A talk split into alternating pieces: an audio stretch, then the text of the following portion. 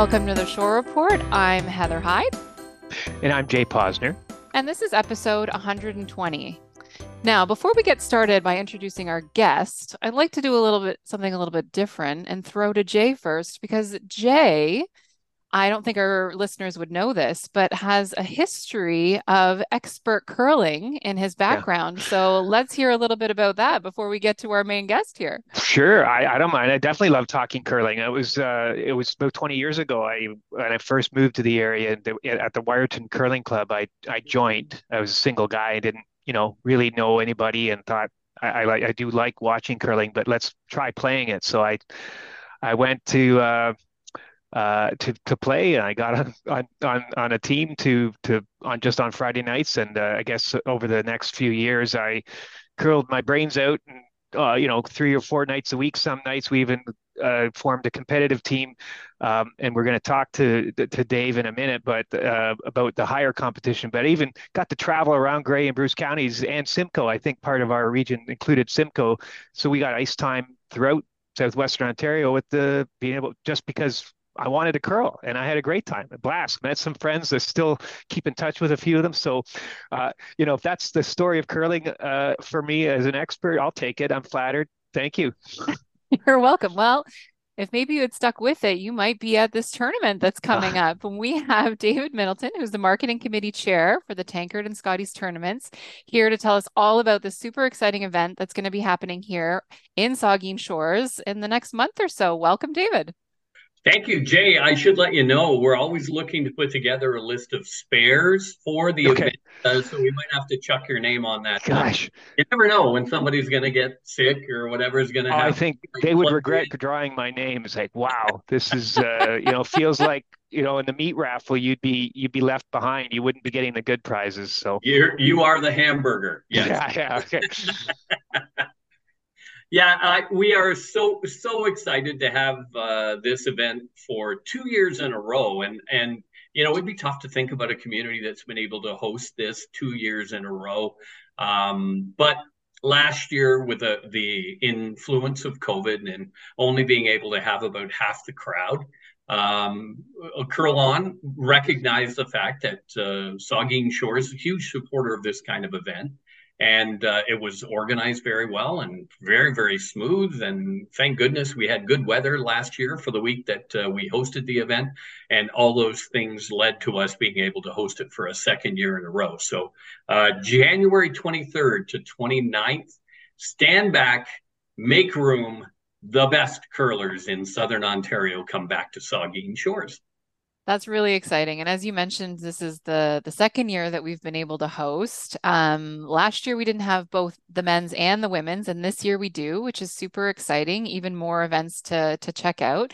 And it's the annual provincial curling championships. So this is really high level like sportsmanship here that we get to see, which is amazing.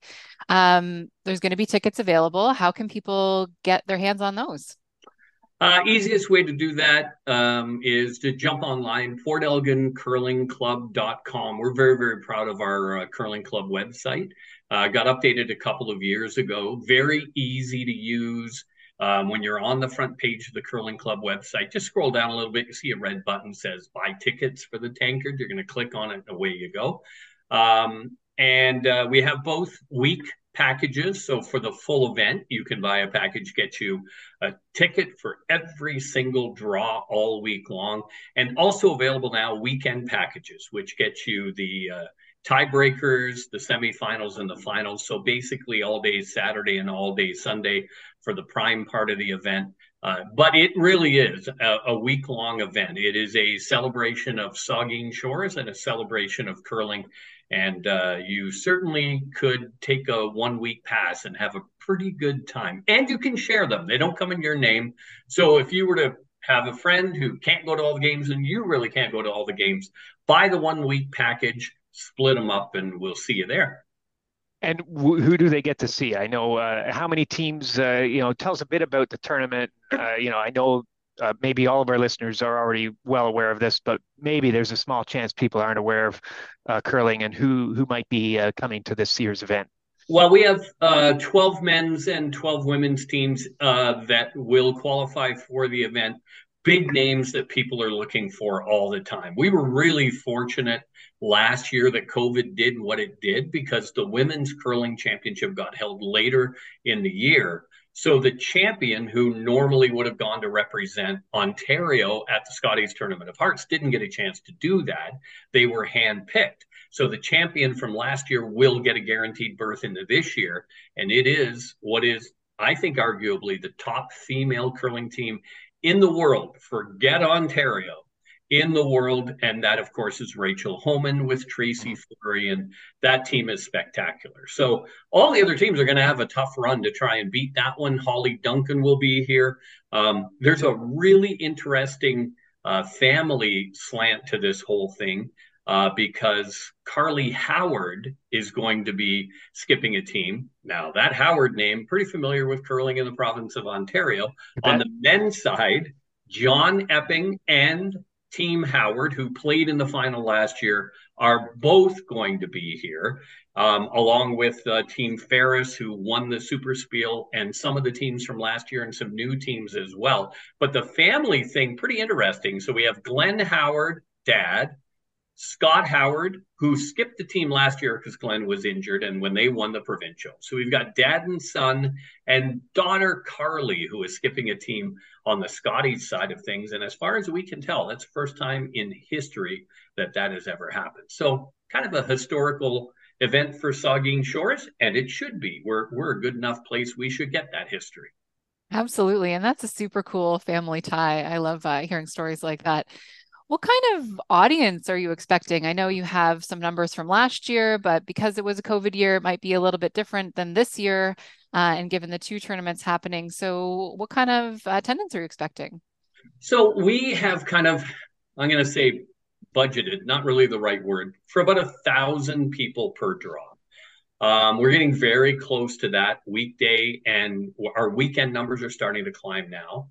Um, so uh, I think we have a couple hundred, 250 seats roughly available for weekdays and for weekend draws right now. So close to a thousand per draw. Um, our our bar slash restaurant in the arena uh, upstairs in what we're calling the house uh, can seat about 250 somewhere in that neighborhood. So that means that there are 750 people who are going to be looking for some place to go after games to get a drink, to have something to eat, to do some shopping. The spinoff from this event was fantastic last year. It'll be even bigger this year because we have uh, more draws, more teams. Uh, I believe the economic study was an impact of about $1.5 million just for Saugeen Shores during the week of this event. So um, we're certainly proud that, that the spinoff is uh, going to mean a lot to a lot of businesses who uh, at that time of the year, it's sometimes pretty tough for business. And uh, we're glad that we're able to bring some extra people in. Yeah, and it sounds like it's not just businesses that uh, you know the community generally, and so a part of the uh, you know the organizing includes fundraising commitments and fundraising uh, for local curling. And yeah. Can you sort of talk about that for a minute? First time ever last year, Curl On uh, agreed to be able to share some of the profit with area curling clubs. So we designed, we, uh, Doug Flowers and the steering committee designed an opportunity for local curling clubs to be part of the selling of tickets. Because let's be honest, our base of people coming to the event are curlers and they are people who are part of curling clubs. So we have 12 area curling clubs uh, that are sharing in an opportunity to sell tickets through their club. So if you are, for example, from Kincardine and you want to buy a ticket and you want to buy it through the Kincardine Curling Club, they're going to get a portion of the proceeds. Um, last year, we were lucky enough to raise about $32,000 for area curling clubs, and uh, this year's ticket sales will be higher than that. And we got Curl On to actually increase the amount of money that the curling clubs are getting. So uh, we are going to raise more than that this year. And that's a fantastic thing because uh, curling clubs sometimes are pretty limited to where they can get their income from. And uh, we're certainly happy to be able to, to make them a part of that. I love hearing about the economic impact, and you're so right. And and not only on the businesses, but as you said, like the local curling clubs as well benefit from these types of events.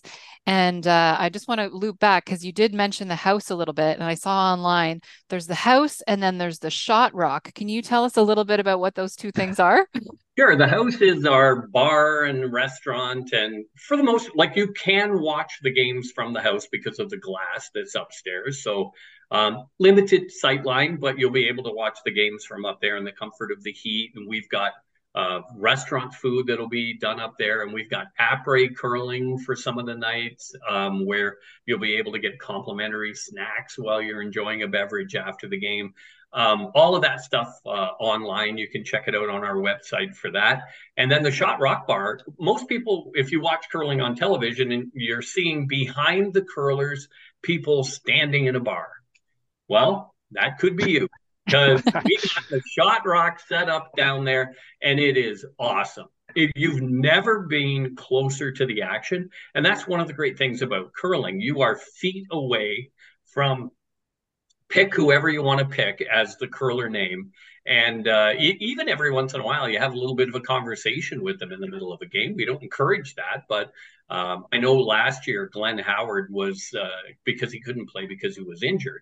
He was sitting literally with the fans in the shot rock, and I don't know that he watched anything but the final game because he was too busy signing autographs and chatting with people and and doing the thing that the Howards know they need to do to to keep curling successful in this country. So if you really want to have fun and you really want to get involved in the action, get down to the Shot Rock Bar. Even if you don't have a drink, it's just an awesome experience.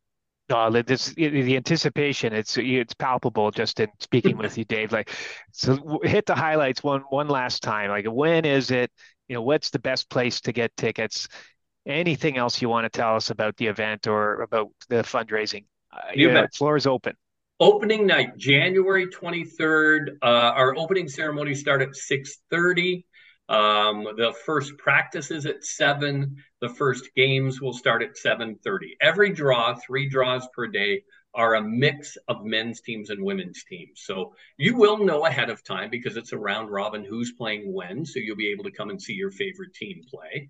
Uh, then we get into the uh, playoffs on Friday evening, potentially if there's tiebreakers, maybe tiebreakers Saturday morning, and then semifinals and finals all weekend. A really special event. Saturday, 1230, the Special Olympics are having their provincial championship in the middle of this. So included, it's a free of charge. You just come to the event and have some fun and cheer those teams on. So that's 1230 on Saturday. And that's right in the middle of two draws. So you can watch a regular draw, get yourself a hot dog, come back to the seats, watch the Olympics, go grab a drink, come back to the seats and watch the next draw. Um, and then the closing ceremonies, uh, we'll have ver- really two of them on Sunday. But Easiest way to get tickets and information Port Elgin Curling Club.com. If you're not on the internet, go to your friend's house, borrow the computer, borrow the internet, get to the library, uh, call the curling club. We're even doing that. Some people just can't, but they want to get tickets and they don't have the internet. Call the curling club, leave us a message. We will make sure you get your tickets. Thank you so much for being with us today, David. I have to say, you've inspired me to give it another go, curling. I uh, I tried maybe once 10 years ago and I spent 99% of the time just trying to stay upright on the ice.